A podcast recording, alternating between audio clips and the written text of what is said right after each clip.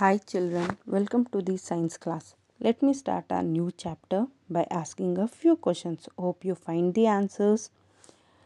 Do we all need the food? Yes. Why? Because we have to live. Then from where do we get the food? Either from the plant source or from the animal source. Then what are the nutrients present in both the sources of the food? Carbohydrate, protein, fat, vitamin and minerals. So these are said to be the components of the food. We call them as an nutrients because they are necessary to our body. So all the living organisms require the food. So we'll start with a new lesson, that is nutrition in plants. Then what are the nutrients?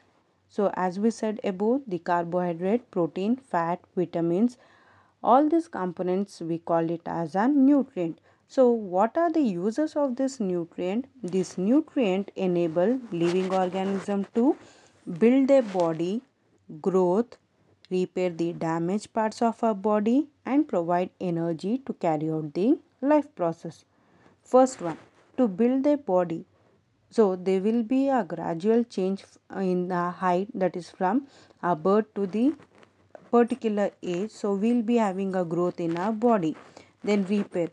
If we have damaged, if we have an accidental or by any chance if we have a cut in our skin, within 1 week the skin will be formed a new skin.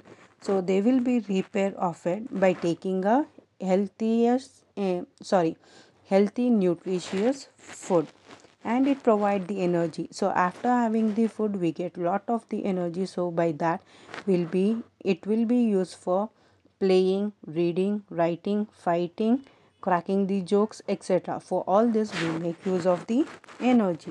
So once again we'll know what are the uses of the nutrient, that is it helps in building the body, growth, repair the damaged parts and also it provides the energy to our body.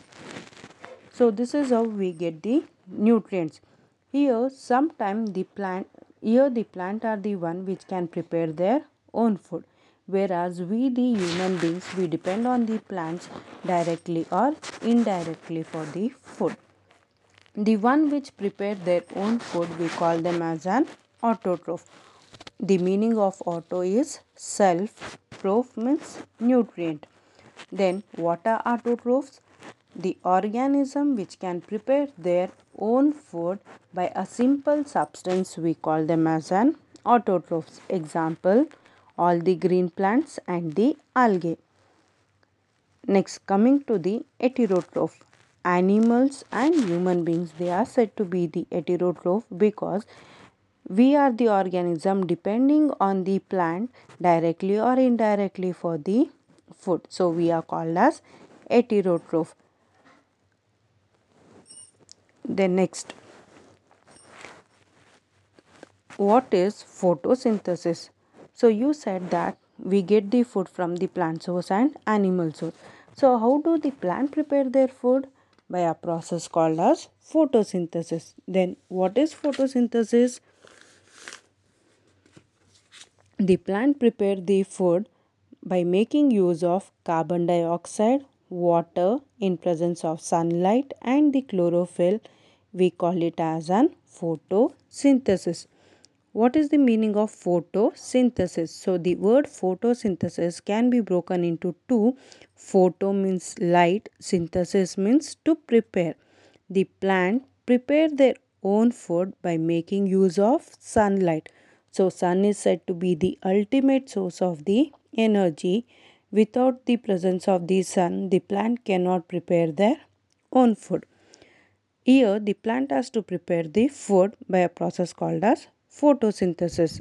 Then, what are the raw materials or the reactants required for the photosynthesis? The reactants are carbon dioxide, water, sunlight, and chlorophyll. Then what are the byproducts they produce after the photosynthesis? The food.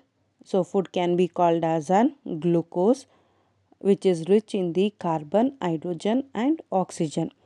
So we called it as a food or the organic food. It may be a carbohydrate, protein or a fat.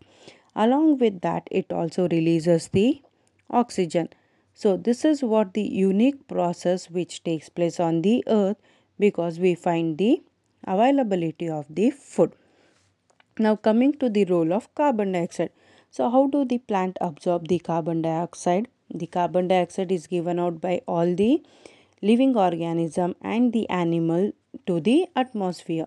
This carbon dioxide will be taken up by the plant through an opening called as stomata. So stomata will be present on the upper surface in some of the plant, and in dicot the stomata will be found on underneath of the leaf. These are the respiratory organs which we find in the plant, which helps in taking and giving out the oxygen and the carbon dioxide.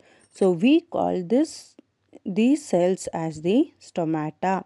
So stomata are the respiratory cells which is found in the plant, and this stomata it is being protected by the guard cell. So how is the stomata is protected? By the guard cell. So this is the role of carbon dioxide and how it will be taken in and given out through the stomata. And water. Without the water, the plant cannot grow. But we have a new technology where even the plant can be grown without the water.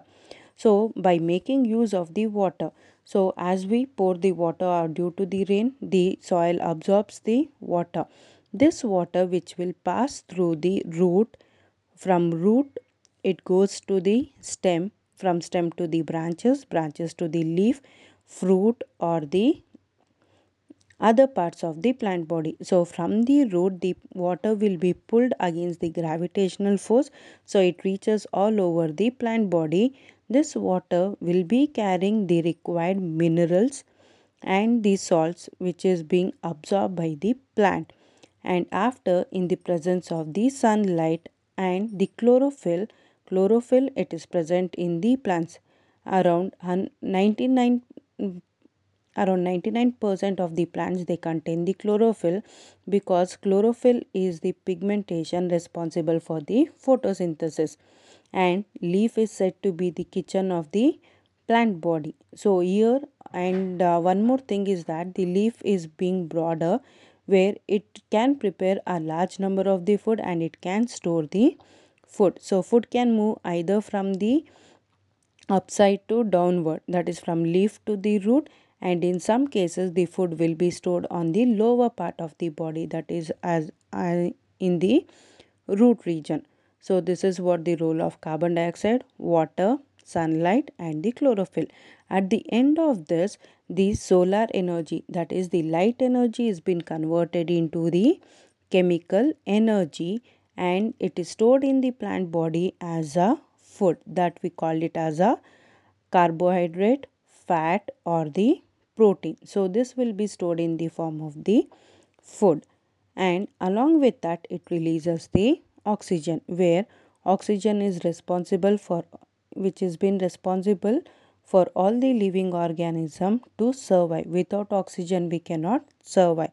So the major importance of the photosynthesis is that, one, it helps in preparation of the food, and one more, it releases the oxygen.